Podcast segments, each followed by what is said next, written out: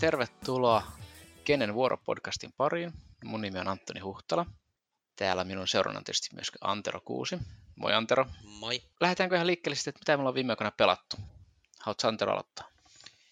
Joo, äh, no viime viikonloppu meni elinomaisesti tuon kaikenlaisten kahdeksantoista X X:ien seurassa, että tulihan siihen viikonloppuun mitäs neljä tai viisi, viisi kahdeksantoista X X:ää, mitä on ehtinyt pelata. Ja sitten viikon, viikon aikana on tullut pelattua K D M:ää muutamaan kertaan, mutta niistä molemmista vähän myöhemmin tässä ohjelmassa. Mä tota, itse asiassa eilen, olin myös kyseessä viikonloppuna pelaamassa kahdeksantoista X X:ää, mutta eilen pelasin sitten kahdeksantoista Lilliputin kaksinpeliversion. Ja tota, Lilliputhan on tämmöinen kortti kahdeksantoista X X, hyvin kevyt verrattuna oikeisiin X X:iin, mutta tota, pelattiin kaksinpeli sitä. Yllätyin itse asiassa, että yllättävän hyvin toimi. Yllättävän hyvin toimi kaksinpelinä. Ei ollut hirvittävästi mitään hienoja kikkailuja tai muuta, mutta mä itse asiassa tykkään sit mekanismista, mikä siinä on. Eli siinähän toimii sillä lailla, että ei ole olemassa stock roundia ja operation roundia. On olemassa byrokratia roundi ja sitten operation roundi.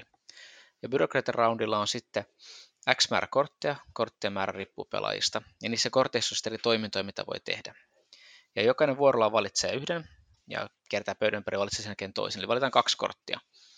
Ja niissä korteissa on esimerkiksi, että junan osto tapahtuu valitsemalla oikean kortin, tai osakkeen osto tapahtuu valitsemalla semmoisen kortin. Toukan asettaminen kartalla tapahtuu valitsemalla sen kortin. Kartan rakentaminen tapahtuu semmoisella kortilla. Eli sä, sulla ei ole niin kuin kaikkia mahdollisuuksia auki, sulla on vaan ne, sanotaan kuusi korttia siinä pöydällä, ja sun pitää valita niistä yksi. Sä tulet valitsemaan koko sun kierroksen aikana kaksi, ja sen jälkeen kaikki junat ajaa. Se tekee sitä aika mielenkiintoisen. Pelin aikana on kuusitoista toimintoa sulla käytettävissä, versus mitä normaalissa kahdeksantoista X X:ssä on. Se on kompakti, pieni paketti. Mä tykkään siitä. Mun pitää kokeilla sitä myös sillä Advanced Rulesilla, jolla joka kierros suostuu yksi juna pois. Se voisi tehdä sitä vielä mielenkiintoisemman. Nyt kaksin pelissä se on aika semmoista kevyttä menoa loppupeleissä, mutta me päälle toi vähän pistäisi vipaa punttiin niin sanotusti. Onko se ihan puhtaasti kaksin peli vai tukeeko se useampaakin? Ja yhdestä neljään se tukee virallisesti. Mä oon pelannut sitä nyt nelin pelinä ja kaksin pelinä. Tykkäsin molemmista, kyllä. Kortit on neliönmuotoisia, siis kartta on neliönmuotoisista korteista rakennettu, eli siinä ei ole karttaa valmiina, vaan se rakennetaan sen karttapelin aikana. Siinä on olemassa myös skenaarioita, eli sinne laitetaan tiettyihin kohtiin sitten esimerkiksi aavikkokorttiin tai joku vastaava, joka maksaa sitten enemmän mennä siitä läpi, niin kuin normi kahdeksantoista X X maksaisi. Sen lisäksi siinä on tota, alkufirmat, ja kun sä ostat firman, niin sä ostat suoraan viisikymmentä prosentilla sen, ja alkufirmat antaa, tota, niistä arvotaan pelaajalle yksi firma, ja ne antaa heti jonkun boostin pelaajalle. Sen lisäksi jokaiselle pelaajalle annetaan hahmo, joka toimii vähän niin kuin privaattina, jolla jokaiselle on pari, kaksi erikoisominaisuutta. Yksi on erikoislaattoja, ja toinen on sitten joku erikoisominaisuus, joka toimii pelin aikana. Eli se on niin kuin obfuskoitu tämä alkubidikauppa kokonaan pois, ja siinä on sitten tavallaan, mistä pääsee valitsemaan yhden privaatin ja yhden sitten aloitusfirman. Siinä ei saa omista enempää kuin kahta firmaa, että se tekee sitten hyvin tiukaa kompaktiin sitä pelistä. Mun mielestä se toimii yllättävän hyvin. Et mä oon pelannut pari muuta tämmöistä, näin opetetaan aloittelijoille kahdeksantoista X X-peliä, ja mun mielestä on yksi paremmasta päästä kyllä niistä. Joo, mä olen vähän skeptinen tällaisten kevyempien kahdeksantoista X X-sovellusten kanssa, mutta ehkä sitä pitää koittaa jossain vaiheessa, että miten hyvin tämä on onnistuttu, onnistuttu tekemään. Joo, kyllä mä siitä ihan tykkään. Ei se niin kuin, eihän se kunnon kahdeksantoista X X:ää mitenkään korvaa, se on ihan selvä. Mutta se antaa niin kuin uusille pelaajille tämmöisen niin kuin ymmärryksen, että mitä kahdeksantoista X X-pelissä suurin piirtein tapahtuu, ilman että heidän täytyy kontribuoida saman tien kuutta tuntia peliin. Kun siinä on vaan se kuusitoista toimintoa pelin aikana, mitä sulla on, joutuu fokusoimaan, että mitä nyt oikeasti on tekemässä. Ja sä voit tehdä kaksi asiaa ennen kuin sun firmasta taas ajaa. Se on kevyempi, firmoille ei ole pakko olla junia esimerkiksi. Tietysti on kivempaa, kun sä voit vaan omistaa kahta firmaa, että sun firmat sitten tuottaisi rahaakin sinulle.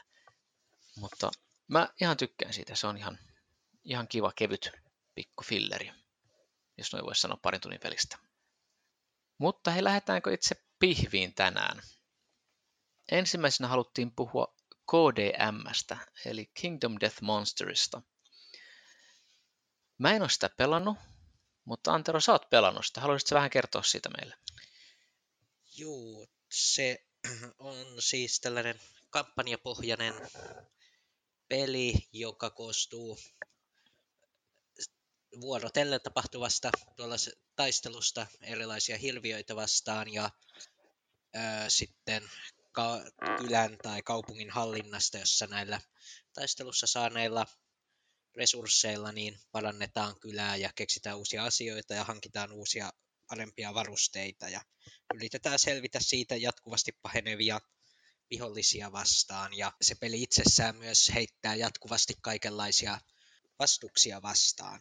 Se on aika tällaisen fanaattisen joukon kerännyt, jotka on siitä innostuneita, siitä huolimatta, vaikka se on tolkuttoman kallis. Eli paketti on iso, valtava, johtuen siitä, että kaikki hirviöt ja kaikki ö, hahmot tulevat tällaisena muovifiguureina, eli siinä tulee huomattava määrä kokoa. Sen lisäksi, että siellä on tietenkin paljon kortteja ja muuta sekalaista.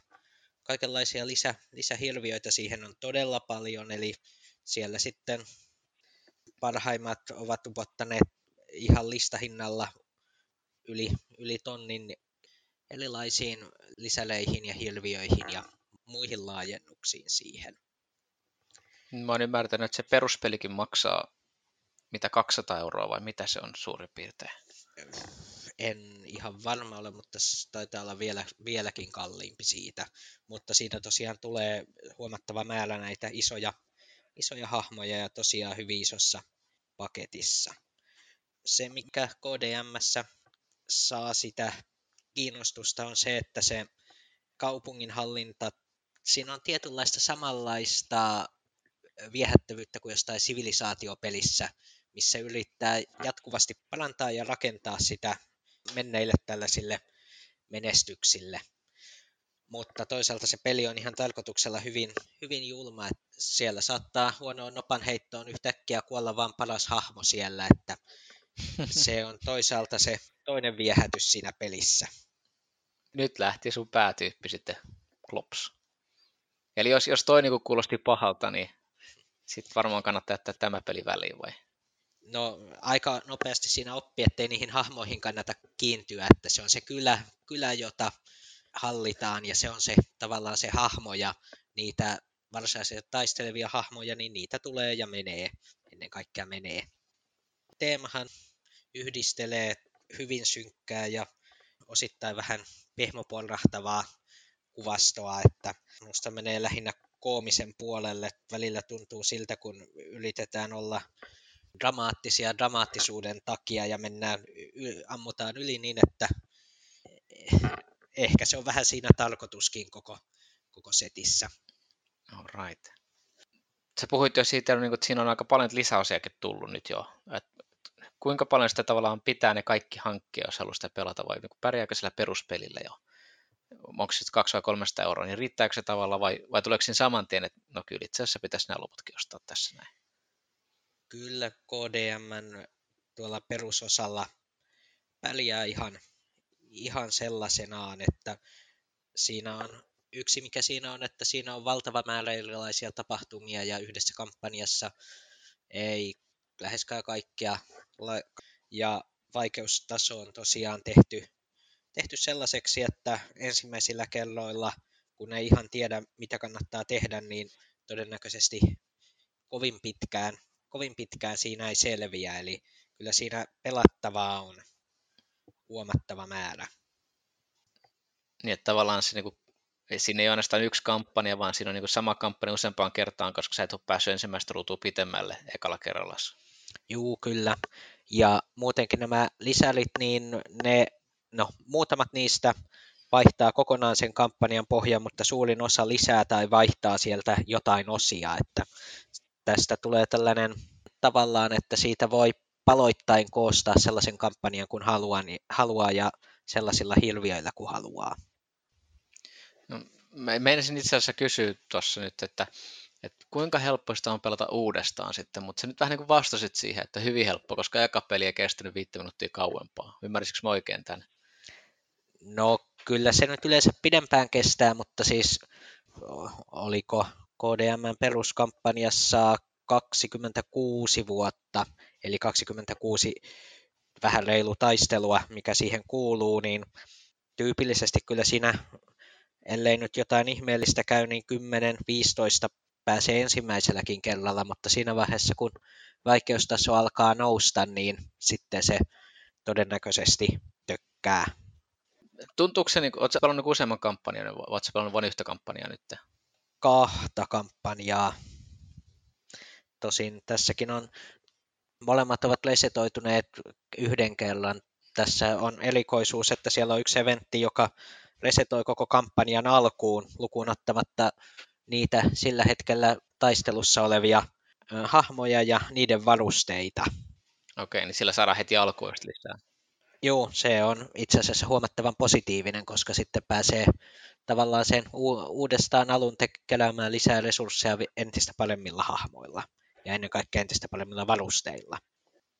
Kysymys ehkä nyt on, että onko se alun, tai sen kampanjan alun pelaaminen, niin onko se niinku pakkopullaa vai, vai onko se mielekästä ja mielenkiintoista joka kerta? Jos, jos niinku tavallaan se on kymmenennen tappelun kohdalla taas meni uusiksi ja sitten seuraava kerralla viidentoista tappelun kohdalla, niin onko se tappelut kolme, neljä ja viisi, niin onko se sellaista, että no nyt tuot tulee toi ja tämä nyt toimii tällä lailla? Vai onko se niinku mielekästä tappelua sitten? On se mielekästä, koska äh, ensinnäkin se... se lukuun ottamatta tiettyjä kohtia, niin saat valita niistä tarjolla olevista hirviöistä, mitä lähtee, mitä lähtee metsästämään, jolloin sen ei tarvitse olla joka kerta sama. Ah, okei, okay, joo. Ja lisäksi, vaikka jotakin, joku on jo tuttu, niin ne ovat silti vaarallisia, hyvin vaarallisia muutenkin, että siinä joutuu aina olemaan vähän, vähän varpaillaan vaikka tutun kanssa. Taisteleekin. Miten tota, kuinka paljon niin yksi sessio K D M kestää? Onko se, onko se niin tunti, kaksi tuntia vai voit se itse päättää, että me pelataan, okei tietysti nyt pelataan kolme tappelua ja se on siinä, mutta no ehkä se kysymys enemmän, että kuinka kauan yksi tappelu kestää? No yksi kierros, joka on periaatteessa se, että ensinnä lähdetään metsästämään sitä, tämä on siis oma osansa, oma osansa että metsästää hirviötä ja siellä tapahtuu erilaisia eventtejä, joista saattaa saada jotain hyvää tai yleensä huonoa. Sitten kun hi- se hirviö saadaan kiinni, niin on taistelu ja sen jälkeen vielä palataan kylään ja käytetään ne resurssit ja pala- parannetaan kylää, niin koko tämä kierros riippuen vähän kuinka vaikea, kuinka pitkä se taistelu on, niin on jostakin lyhimmillään puolesta tunnista, mutta tyypillisemmin ehkä tunti, kolme varttia. Jo, joidenkin tosi pahojen kohdalla saattaa mennä vähän pidempäänkin. Okei, loppupeleissä aika nopea. Joo, tämä on siis sillä oletuksella, että ihmiset, pelaajat suunnilleen tietävät, mistä on kyse. Eli no, me ollaan nyt pelattu sellaisilla, jotka osaa säännöt. Jos siinä alkuvaiheessa, kun sääntöjä nyt opettelee vielä, niin näiden eli, eli ominaisuuksien yhteen toiminta, niin siinä saattaa kestää, kestää vähän pidempään näissä taisteluissa. Mä en jotenkin voi olla vertaamatta tätä Gloomhaveniin. Kuinka lähellä nämä on toisiaan? Onko, onko se, onko se niin kuin tämä Kingdom Death Monster Gloomhaven kaksi? Täyttääkö se saman aukon, kun Gloomhaven on pelattu läpi, niin, niin siirrytään Kingdom Death Monsteriin? Vai onko näillä selkeästi eri, niin kuin, eri fokus? Onko nämä selkeästi eri... Niin kuin, tyypit kiinnostuneista peleistä vai miten lähellä nämä on toisiaan? On ne lähellä, mutta selvästi erilaisia. Eli nämä elot ensinnäkin siinä, että Gloomhavenissä oikeastaan aina menet eteenpäin. Vaikka häviää taistelun, niin huonoimmillaan sä joudut vaan yrittämään uudestaan. Kun Kingdom Death Monster on se, että yritetään selvitä jotenkin loppuun asti. Vastaavasti Gloomhavenissä on niin kuin, ö, tällainen syvempi juoni, vaikka Kingdom Death Monsterissakin ö, se rakentuu sieltä eventeistä, mutta se ei ole ihan, ihan yhtä syvällinen. Ja taistelumekaniikassa Kingdom Death Monster on itse asiassa vähän yksinkertaisempi. Se ö, Gloomhavenin korttitoimintomekaniikka ja initiative-mekaniikka ja kuinka ne toimii yhteen väsymyksen kanssa, niin tekee niistä taisteluista, taisteluista syvällisempää. Mutta Kingdom Death Monsterissa on enemmän sitten tätä kylän ylläpitoa ja muuta, muuta, muuta lisänä. Itse asiassa kylän ylläpidosta, mitä se tarkoittaa, kun sitä kylää ylläpidetään? Onko se vaan niin kuin, että rastiruutu ja nyt resurssit X paikkaan Y, vai, vai onko, siinä niin kuin, onko siinä pelimekaniikkaa? On, onko siinä jotain niin kuin suurempaa kuin vaan se, että nyt nämä resurssit työnnetään tonne noin? Siinä on todella paljon valintoja, että tietty määrä resursseja tulee ja niin kaikkea mahdollista haluaisi tehdä. Ja yleensä on hankala, hankala tasapainotella sitä, että kuinka paljon käytetään uuden teknologian keksimiseen, kuinka paljon tehdään varusteita, mitä varusteita tehdään vai pitääkö resurssit käyttää paremman rakennuksen tekemiseen, josta saa ehkä joskus myöhemmin vielä parempia, parempia resursseja tai varusteita. Ja toisaalta sitten, että jos me halutaan jotakin, niin tarkoittaako se, että meidän pitää lähteä metsästämään juuri tiettyä hirviötä eikä jotain toista? Aivan niin, että, että tavallaan voi tietää etukäteen, että nyt tarvii uh, hirviön X-osia, että meidän täytyy käydä metsästämään sitä, jotta me saadaan tämä, tämä keksintö tehtyä tai tämä, tämä talo rakennettua. Ymmärsinkö oikein? Juu, juu, kyllä. Tai ennen kaikkea, että tiety, tiettyä valustetta varten tarvitaan tietty, tietty, tietyltä hirviöltä osa, ja sitten se tarkoittaa, että jos sitä haluaa, siihen haluaa keskittyä, niin pitää lähteä sitä sitten metsästämään. Eli tavallaan pitääkö sun niin kuin etukäteen miettiä hyvinkin pitkälle, että, että okei, että nyt ensi kerroksella meidän pitäisi käydä metsästämässä tämä leijona, ja kahden kerroksen kuluttua meidän pitäisi käydä metsästämässä tämä, mikä onkaan hirviö, jotta tämä niin kuin teknologiapolku tulisi täyteen. Tarkoitan tässä sitä, että onko se, onko se metsästäminen semmoinen niin kuin välttämätön paha siinä, niin, siinä rakentamisessa, vai onko se semmoinen, tuoko se jotain muuta siihen ekstraa? No metsästäminen on sekä välttämätön paha rakentamisessa, että se on se koko rakentamisen syy, eli rakennetaan, jotta saadaan metsästettyä paremmin ja voimakkaampia voimakkaampia hirviöitä ja niin edespäin. Kovin paljon sellaisia ei ole, jotka tarvitsee kahdesta eli, että se on enemmän sitä, että jos tietyt tavarat halutaan, niin pitää sitä tiettyä, tiettyä hirviötä metsästää niin kauan, kunnes se on sitten saatu kaikki tarvittava kokoon. No mä haluaisin ehkä vielä vähän palata tuohon Gloomhaven ja K D M niin kuin eroihin ja, ja siihen. Mä ainakin en ole pelannut K D M, olen pelannut Gloomhavenia. Niin mulle tulee mieleen, että, että K D M on nyt on sit se seuraava vaihe Gloomhavenin jälkeen, että, että jos sulla on Gloomhaven ja sä oot pelannut sen läpi, niin nappaa tuosta K D M ja rupea pelaamaan sitä porukalla sit seuraavaksi. Eli jossain määrin ainakin tuntuisi, että, että ne niin kun on samantyyppisiä pelejä ja voisi vedota samoihin ihmisiin. Kyllähän siinä on aika pitkälti samanlaista, mutta Mutta ei kaikille. Se on vähän riippuu siitä, että mikä osa tästä Gloomhavenista vetosi, koska yksi Gloomhavenin menestys syy oli se, että se yhdisti, yhdisti monta asiaa tämän kampanjan, juonellisen rakenteen ja erinomaisen taistelumekaniikan. Ja kaikki niistä oli vähintään hyviä, elleivät vielä parempia. Niin se sitten yksi syy, miksi se on niin suosittu, on, että kun se vetoaa niin erilaisiin pelaajiin. Mm, totta.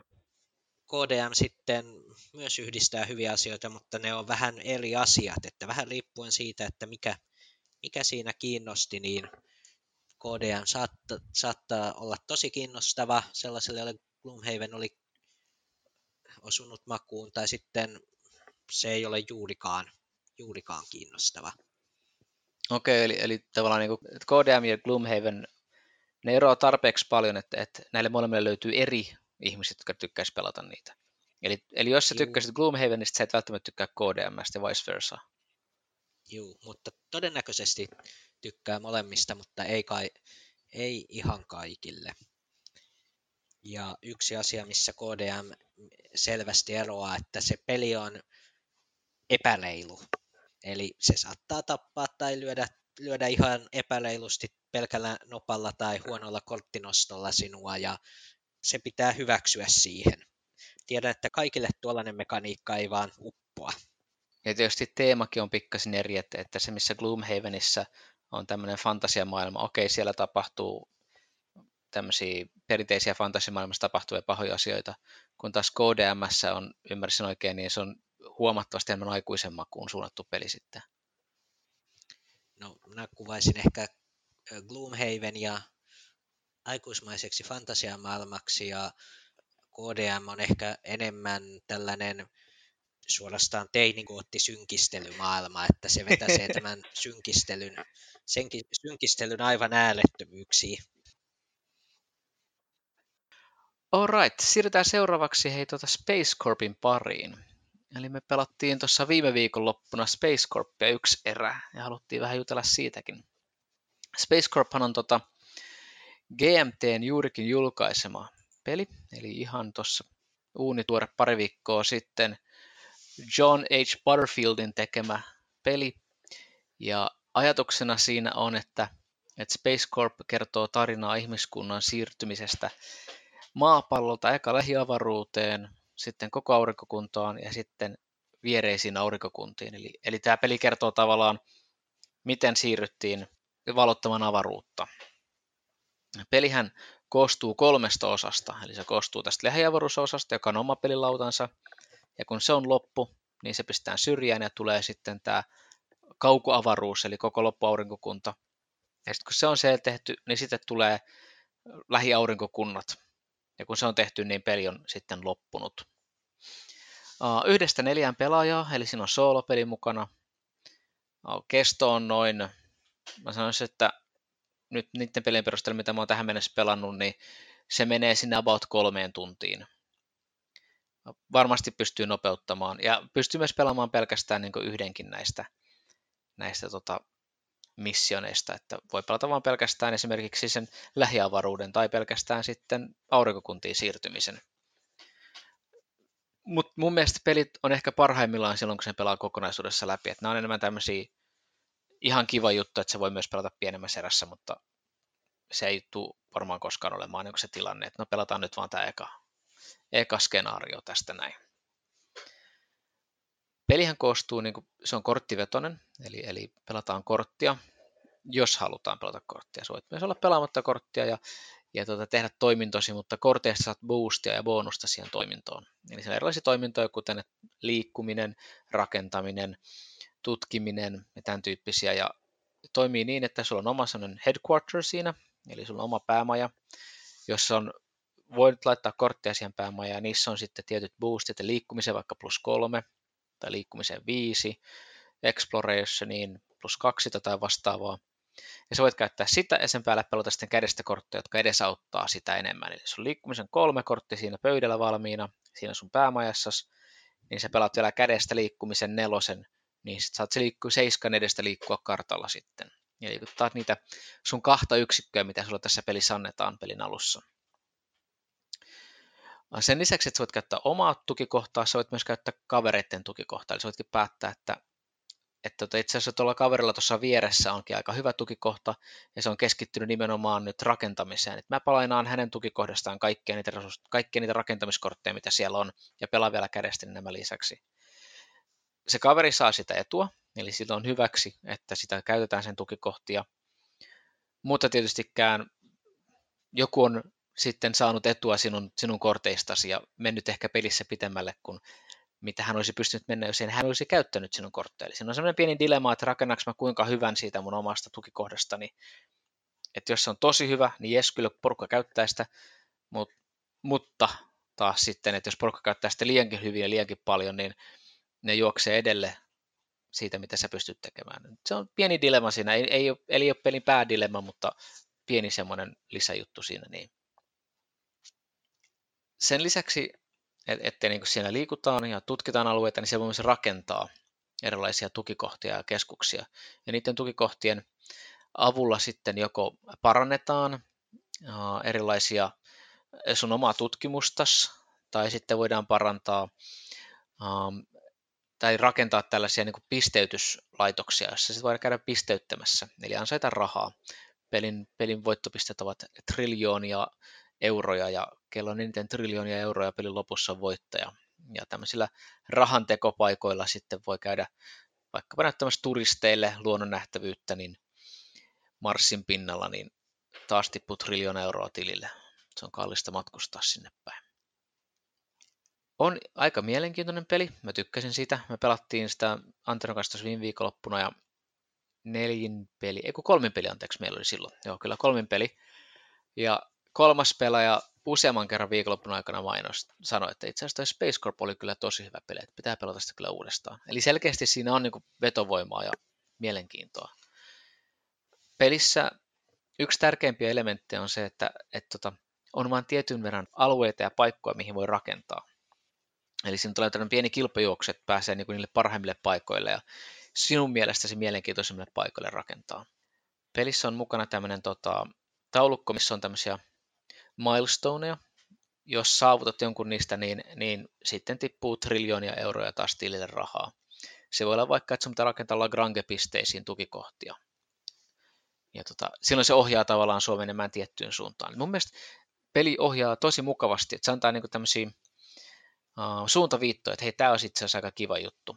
Ja ketkä tarttuu sitten siihen suuntaviittaan, lähtee, lähtee sinne päin, muut voi ottaa jotain muita.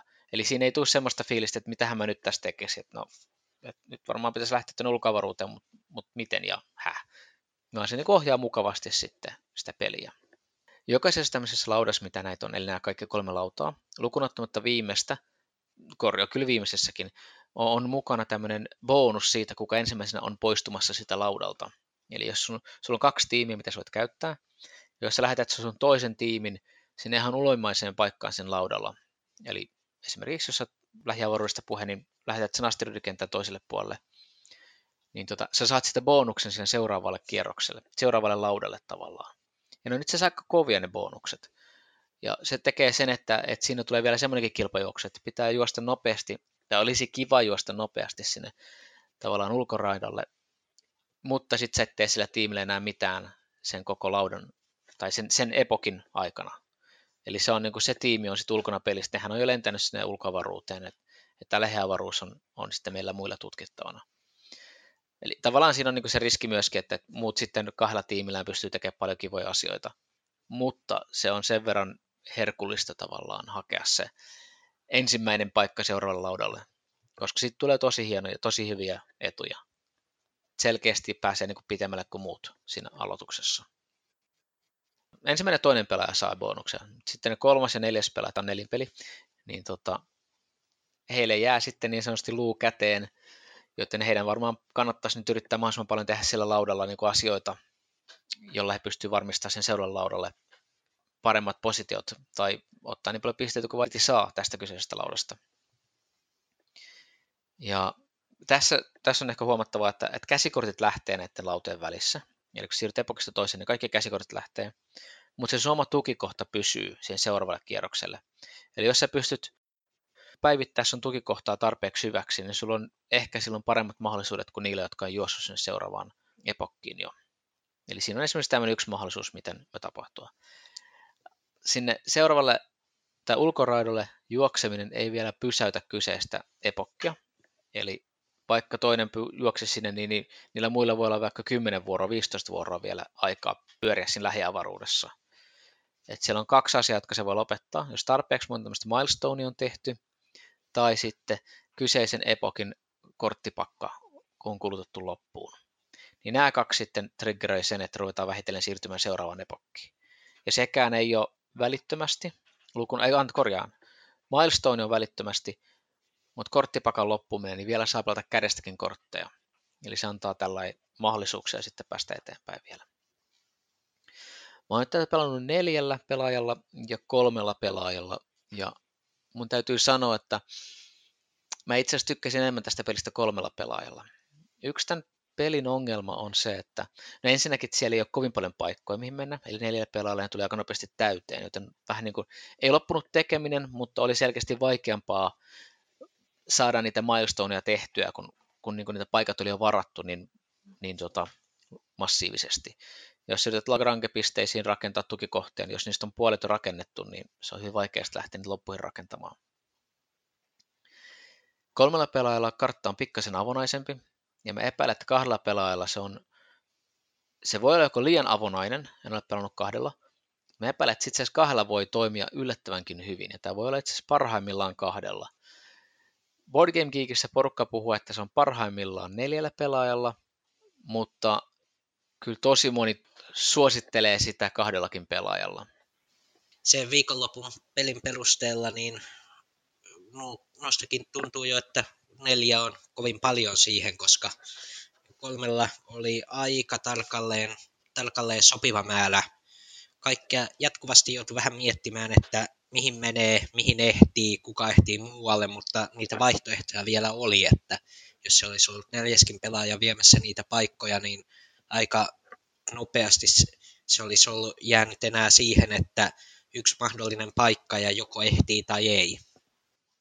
Joo, kyllä mun mielestä kanssa neljällä pelaaja se kartta on liian ahdas siihen, mitä se peli yrittää tehdä. Että on tietysti pelejä, jossa kartta on tarkoituksella ahdas ja se on pelin idea on se, että, että nyt niin kuin ahdetaan nopeasti tässä kartalla ja kuka juoksee ensimmäisenä paikkoihin, niin on se pelin juttu. Mutta mun mielestä tässä pelissä se ei ole se niin kuin pelin pihvi, eikä se saa ollakaan se pelin pihvi, että kuka juoksee ekana marssiin.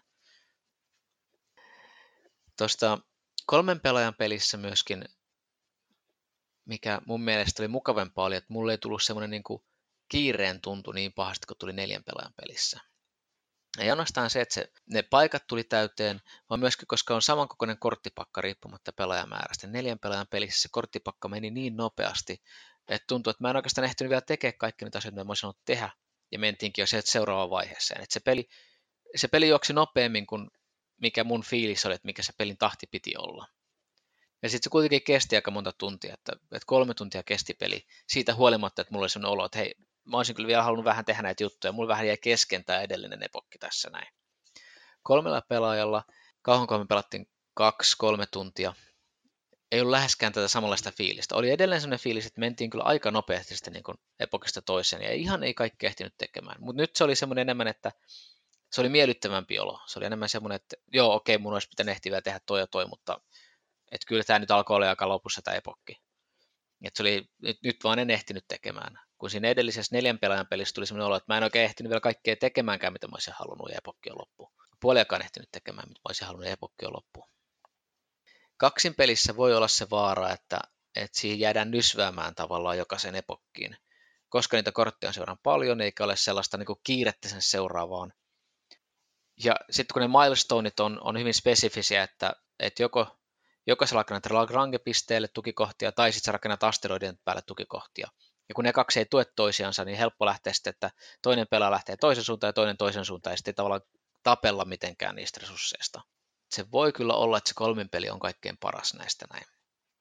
Se peli oli tosiaan kiintoisa, että siinä oli jatkuvasti sellainen jatkuva tällainen tasapainottelu sen suhteen, että tekisi mieli rakentaa koneistoa, mutta toisaalta pitäisi ehtiä napata noita paikkoja ennen kuin joku toinen ehtii, ja jossain vaiheessa pitäisi lähteä yrittämään siihen, että ö, kiireesti lähtee ulos, ulos kartaltakin, että jatkuva tasapainottelu se, että kuinka paljon, kuinka paljon välitöntä ja kuinka paljon pidemmän päälle rakentamista tekee, ja se ei ollut myöskään millään tavalla yksiselitteinen, että aika useinhan tuollaisessa se aina paras ratkaisu on rakentaa pidemmän päälle koneistoa, mutta ne tulot, mitä saattoi saada välittämistä toimista, oli sen verran hyviä, että se ei ollut tuossa mitenkään selkeää, että mikä on se paras ratkaisu.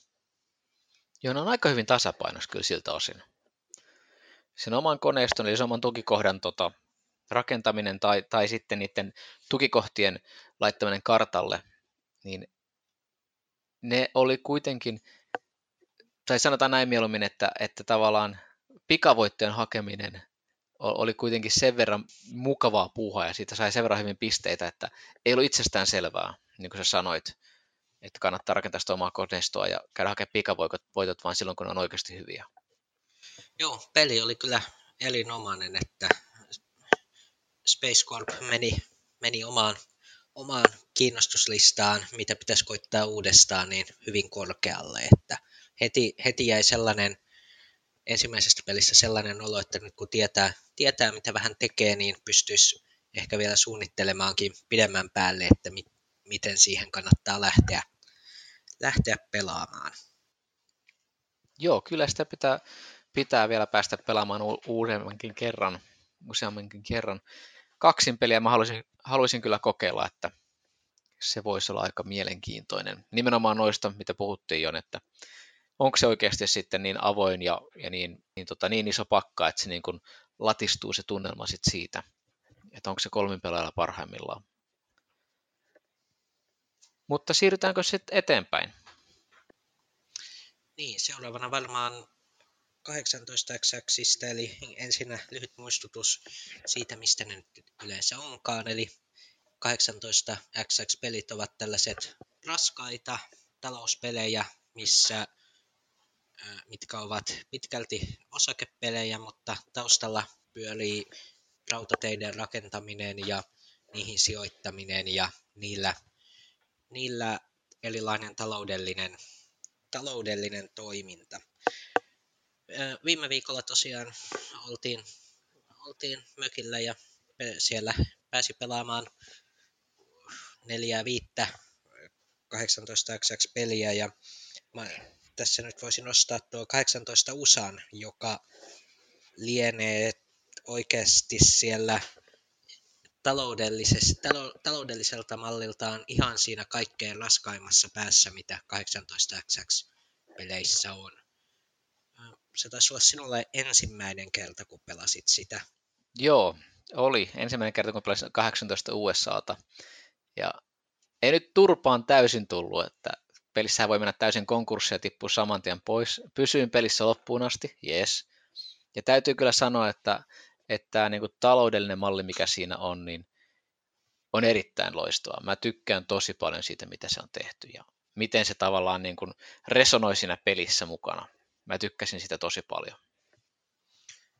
Tämä kahdeksantoista U S A on siis jatkokehitelty versio kahdeksantoista seitsemäntoista ja verrattuna näihin muihin kahdeksantoista X X-sarjan peleihin, niin tässä on enemmän, enemmän mahdollisuuksia antaa taloudellista puljausta, eli äh, tässä on firmat voivat ostaa toisiaan ja lainoja on tarjolla paljon, osakkeita voi myydä lyhyeksi ja niin edespäin, että tässä on jatkuva, peli antaa jatkuvasti kaikenlaisia mahdollisuuksia joko vivuttaa itsesi voittoon tai vivuttaa itsesi katastrofiin.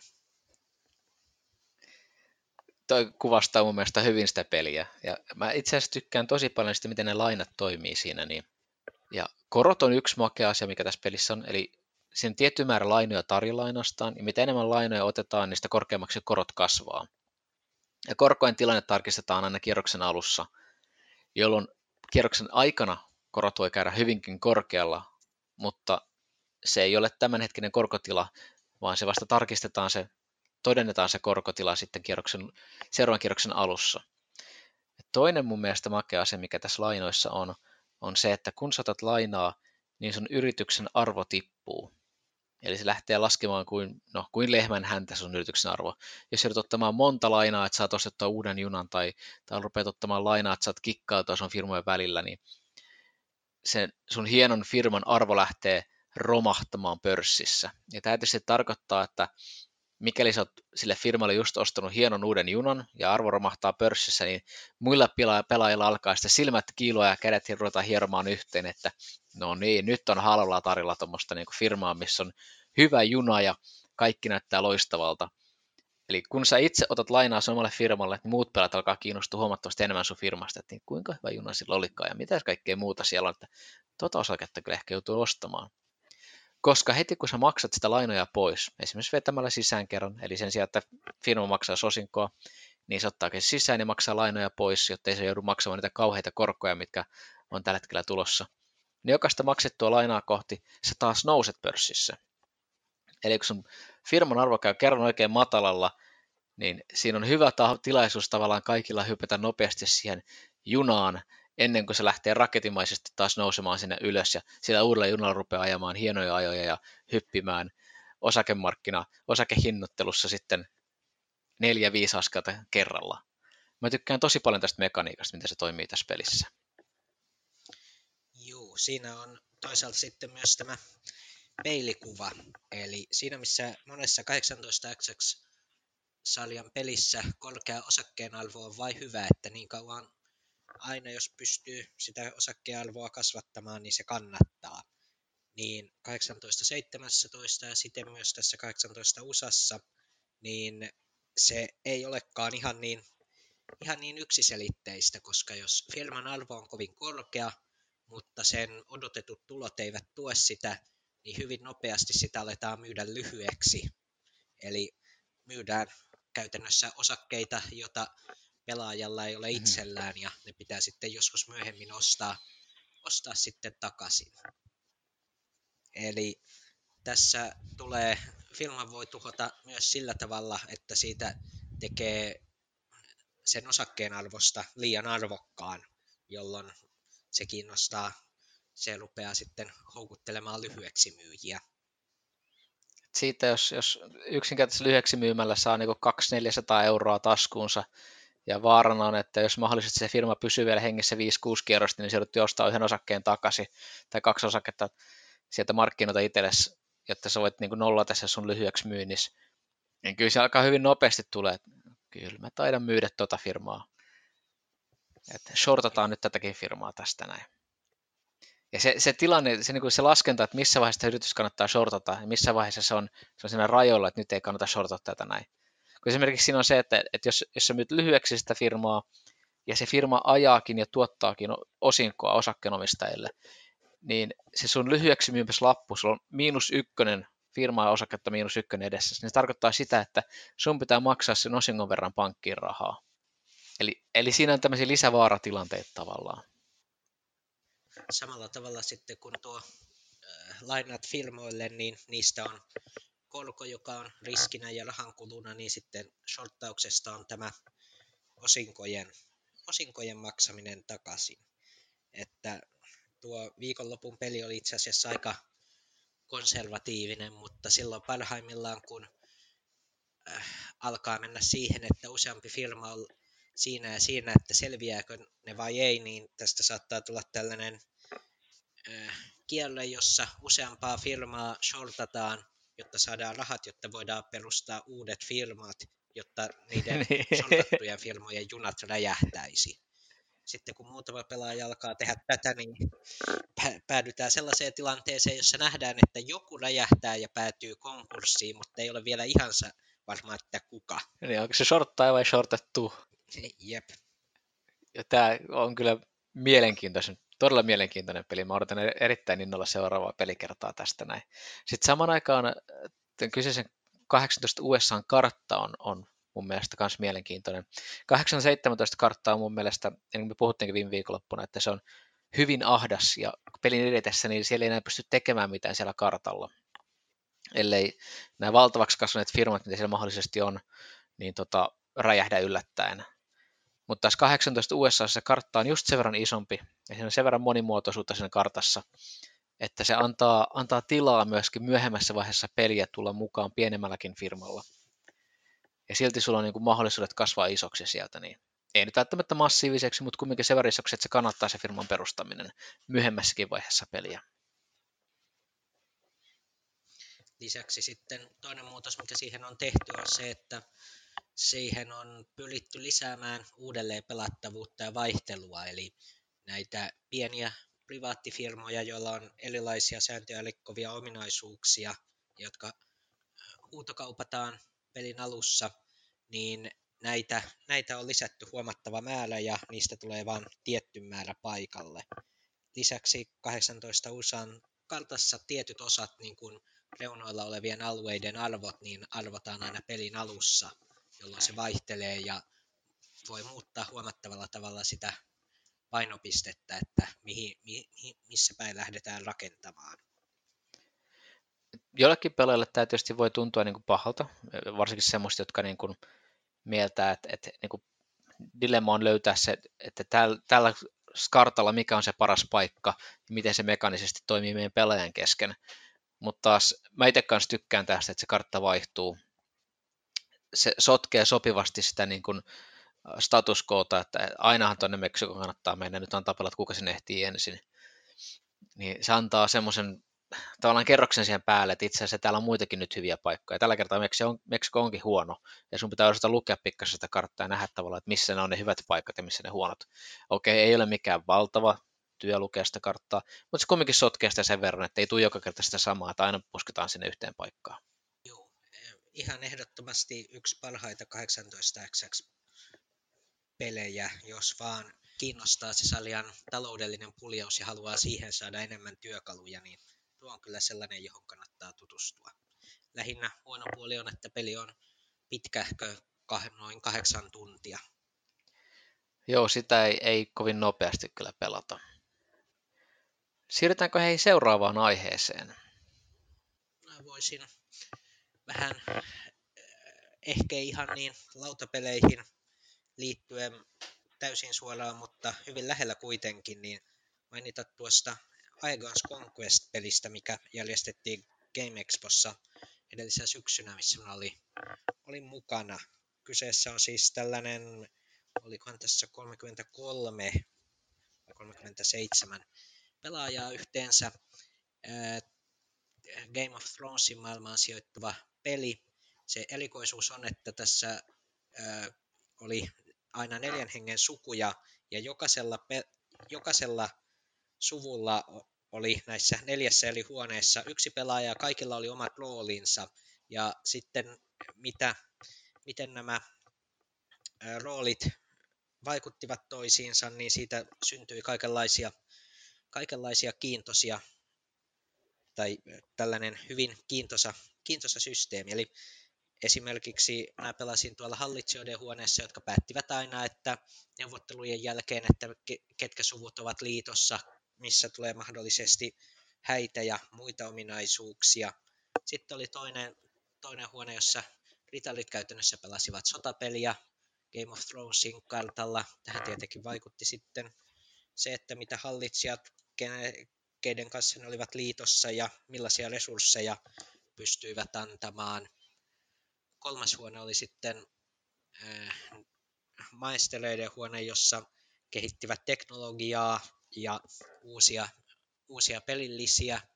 Ja sitten neljäntenä oli pelillinen, joka kiersi, kiersi hakemassa tavaroita ja, tai vanhoja aarteita ja toisaalta saattoi aina mennä liikkua näiden eri huoneiden välillä, jolloin he, hän sekä toimii ö, viestinviejänä näiden välillä, että saattoi aina auttaa sitä, sitä osapuolta, missä oli. Eli hyvin kiintoisa, kiintoisa peli, että tästä se, että tiimillä täysin erilaiset roolit ja joutuvat toimimaan yhteen, niin siitä tulee kiintosasti, kiintosasti lisää peliin, ja toisaalta se myös hank, niin kuin tuo sellaisia kerroksia, mitä on muuten täysin mahdoton. mahdoton saada. Itse pelihän on sitten kehitetty, ilmeisesti kai amerikkalaiset kehittäjät alun perin ilmaiseksi saatavilla. Isoin homma on, että se käytännössä vaatii vähintään neljä pelinjohtajaa. Meillä oli hyvät pelinjohtajat, jotka piti, piti siis sääntöjä yllä ja pyörittää sitä peliä ja pitää sitä, sitä käynnissä. Monta, monta pelaajaa tähän tarvittiin? No jos mietin, että oliko sukuja kuusi vai seitsemän, eli se on neljä henkeä per suku, plus sitten yksi, joka oli yövartio, joka yritti omaa, omaa agendaa ajaa siellä, eli kolmekymmentäkolme tai kolmekymmentäseitsemän. Plus neljä pelijohtajat, joo. Kyllä siinä vaatii porukkaakin jonkun verran, että sen saa pyöräytettyä. Joo, joo. Tosiaan kiintoisa, kiintoisa kokemus. Se hallitsijoiden huone, missä minä olin, niin oli ehkä se kiintosin. Siellä muistutti tietyllä tavalla, mitä kokemusta voi saada diplomasista tai muusta sellaisesta, mutta näistä muista huoneista tuli sitten vaikutuksia siihen, että se ei ollut ihan, ihan yksin, yksiselitteistä, miten on. Sitten mitä kommentteja kuuli muilta, niin nämä pelillisemmät tai perinteisemmät pelillisimmät osat, niin kuin tämä Ritalien sotapeli tai tuo maistereiden teknologian kehitys, niin eivät olleet läheskään niin kiintoisia, että ritalit valittelivat, että tämä ei ollut mikään Aegon's Conquest, vaan Aegon's Border Skirmish, että ehkä yksi tai kaksi provinssia saattoi vaihtaa omistajaa, mutta ei se mikään valloitussota ollut missään vaiheessa. Ja teknologian kehitys oli kuulemma lähinnä nopparallia, että siellä oli vähän vähemmän, vähemmän tehtävää. Äh, kehitysvaraa siinä pelissä siis olisi, mutta hyvin, hyvin kiintosa, kiintosa, jos noita kokemu- tai tilaisuuksia tulee, niin kannattaa ottaa, kannattaa osallistua.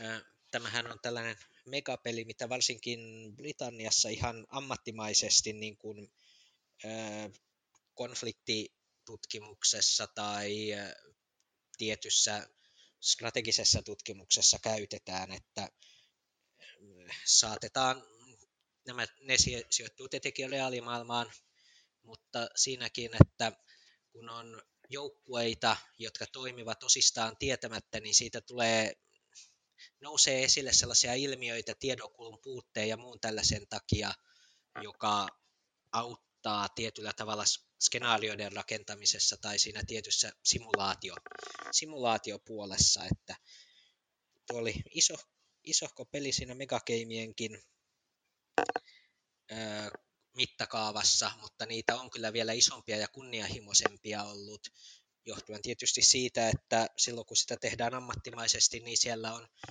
pelinvetäjät ovat sellaisia, jotka saavat palkkaa ja voivat käyttää täydet työpäivät siihen kehittämiseen ja sen pelin valmisteluun sitten. Ja tietysti mitä isompi peliporukka on pelaamassa, niin sitä isompi massa on maksamassa sitä, sitä palkkaa myöskin. Juu, ja tämähän ei siis ole niin kuin, että yleisölle tehdään, vaan tyypillisesti tämä, tässä on päättäjätasoisia tai asiantuntijatasoisia henkilöitä, jotka otetaan siihen peliin ja jotka siis tuntee myös syvällisesti tätä alaa, eli se, sitäkin kautta saadaan monimutkaisuutta siihen. Mutta hei, siirrytäänkö sitten uutisiin tässä kohtaa? Me ollaan Anteron kanssa lähdetty mukaan tämmöiseen blogiin kuin huoltoreitti piste fi. Ja tämä on sotapeliaiheinen blogi, eli lautapelejä kyllä, mutta sotaa laudalla.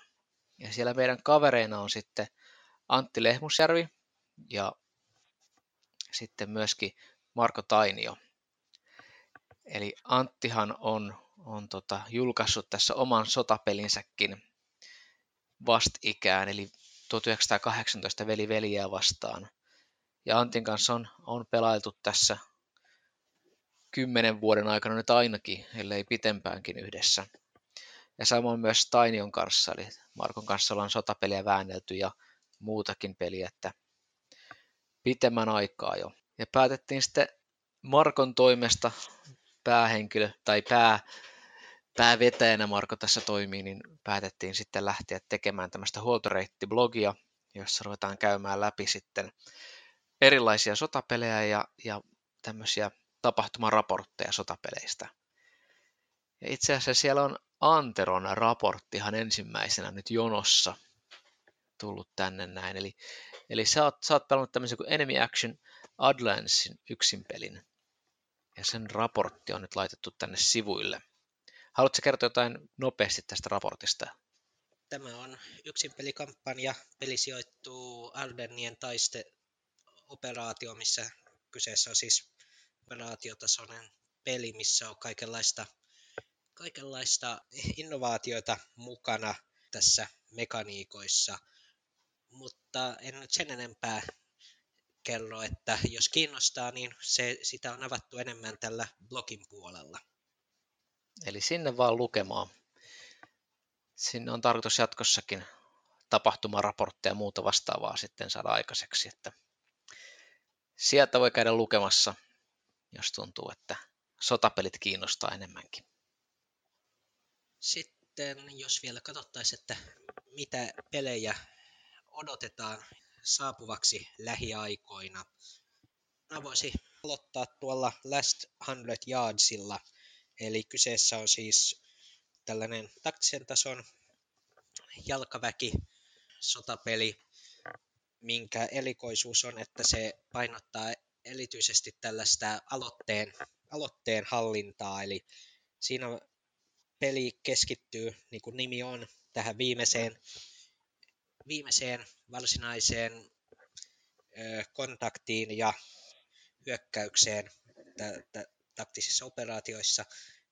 Ö, erikoisuus on se, että se, jolla on aloite, niin se on se, joka pystyy toimimaan normaalisti, ja vastapuoli pystyy toimimaan aina vuoroilla vain niillä yksiköillä, jotka näkevät viholliset tekevän jotakin. Aloite alkaa tietenkin hyökkäjällä ensin, ja siinä vaiheessa, kun hyökkäys alkaa tyl- hidastua ja ö, alkaa avautua mahdollinen vastahyökkäys, vastus, vastahyökkäystilanne vastustajalle, niin se alo- aloite saattaa vaihtua. Ja sitten taas vastaavasti, että tilanne saattaa aaltoilla, aaltoilla edestakaisin. Eli tämä on kiintoisa, kiintoisa näkemys, jota sen perusteella, mitä siitä on nähnyt, niin haluaa ihan ehdottomasti päästä koittamaan, että miten, miten se tällaista taktisen tason hallintaa ja johtamista onnistuu simuloimaan. Että minulla useissa taktisen tason sotapeleissä tökkii tosi paljon se, että niin käytännössä on liian helppo saada joukot tekemään sitä, mitä haluaa, perustuen siihen täydelliseen näkötietoon tietoon tuolta taistelukentältä. Eli niin tässä tun, kuulostaa siltä, että sitä on saatu korjattua. Täytyy kyllä sanoa, että kuulostaa tosi mielenkiintoiselta. Et me ollaan joskus puhuttu esimerkiksi Advanced Squad Leaderista, ja Antero on kovasti sitä mieltä, että se on ihan hirveä peli, ja, ja mä oon sitä mieltä, että se on ihan loistava peli. Niin tässä kohtaa ehkä just tulee tämä esille, että Anteron, tai sun, sun näkemyksessä, että, että, että, että tavallaan se on, mä ymmärsin, että se on niin kuin liian, liian selkeä se tilanne sun mielestä A S L:ssä. Ei, ei se nyt hirveä peli ole, mutta minusta se tekee vääriä asioita, eli se on kovin tekninen näkökulma siihen, kun se painopiste pitäisi olla enemmän, enemmän siinä komentamisessa ja siinä, että miten, miten se tietoisuus, mitä tapahtuu, muuttuu komennoiksi ja toiminnaksi, joka on hirvittävän hankalaa tuolla tasolla. Ja tässä nyt on uusi näkemys, että miten se voisi näkyä peleissä. Joo, kyllä mäkin jään nyt odottamaan, tuota, kuulostaa aika hyvältä peliltä. Mulla on ehkä sitten semmoinen, mä en voi sanoa, että mä odotan, että se julkaistaan, koska sitä on julkaistu jo ammoisina aikoina. Empire of the Sun, kaksituhattakolme taitaa olla ensimmäinen versio. Onkohan se neljäs vai viides painos on juuri G M T Gamesillä valmistumassa? No niin, siitä viidettä painosta minä tässä selkeästi siis odotan. Tämä on mielenkiintoinen strategisen tason peli Japanin ja U S A:n välillä tuolla Tyynellä valtamerellä. Ja vaikuttaa aika mielenkiintoiselta. Mä tykkään siitä jotenkin ajatuksesta, että, että se peli ei ole semmoista niin kuin rintamalinjapeliä suoraan, vaan, vaan se tuntuisi, en ole pelannut vielä, mutta se tuntuisi olevan, että siinä hirveän paljon on merkitystä sillä, että miten tämmöiset isot lentotukilaivueet ja lentokoneet, miten, mihin he pääsevät vaikuttamaan ja missä kohtaa he sotkevat vastustajan suunnitelmia. Eli miten pystyy blokkaamaan vastustajan tota, huoltoreitit ja, ja tätä kautta niin kun saamaan aikaiseksi paikkaa, jossa pystyy tekemään sitten maihin nousua tai jossa pystyy niin kun hyökkäämään sinne. Mutta sä oot ilmeisesti pelannut tätä aikaisemminkin. Juu, olen pelannut ja itse asiassa tuon uusimman version ja edellisenkin version säännöt kirjoitin uusiksi. Ne eivät ole olleet aikoinaan kovin hyviä, mutta tunnen tämän Mark Hellmanin suunnittelijan, niin sitä kautta, sitä kautta päädyin kirjoittamaan ne säännötkin, säännötkin sinne. Öö, peli, Me tiedetään, peli on... ketä syyttää, jos sieltä löytyy jotain helvettiä. Peli on sikäli kiintoisa tosiaan, että siinä missä suurimmassa osassa kampanjoissa muualla niin on öö, maajoukot pääosassa ja ilmavoimat ja joskus merivoimat tukevat, niin nyt se, se on, pitää ajattelu kääntää niin päin, että ilmavoimat ja ennen kaikkea tukialukset ovat se pääosassa ja maavoimat tukevat niitä turvaamalla tai vallottamalla niiden tarvitsemia tukikohtia. Kuulostaa kyllä hyvältä. Mä odotan ensimmäistä peliä tota noin. Mutta ehkäpä tässä vaiheessa ruvetaan lopettelemaan. Kiitoksia kuuntelemisesta ja ensi kerralla uudestaan sitten.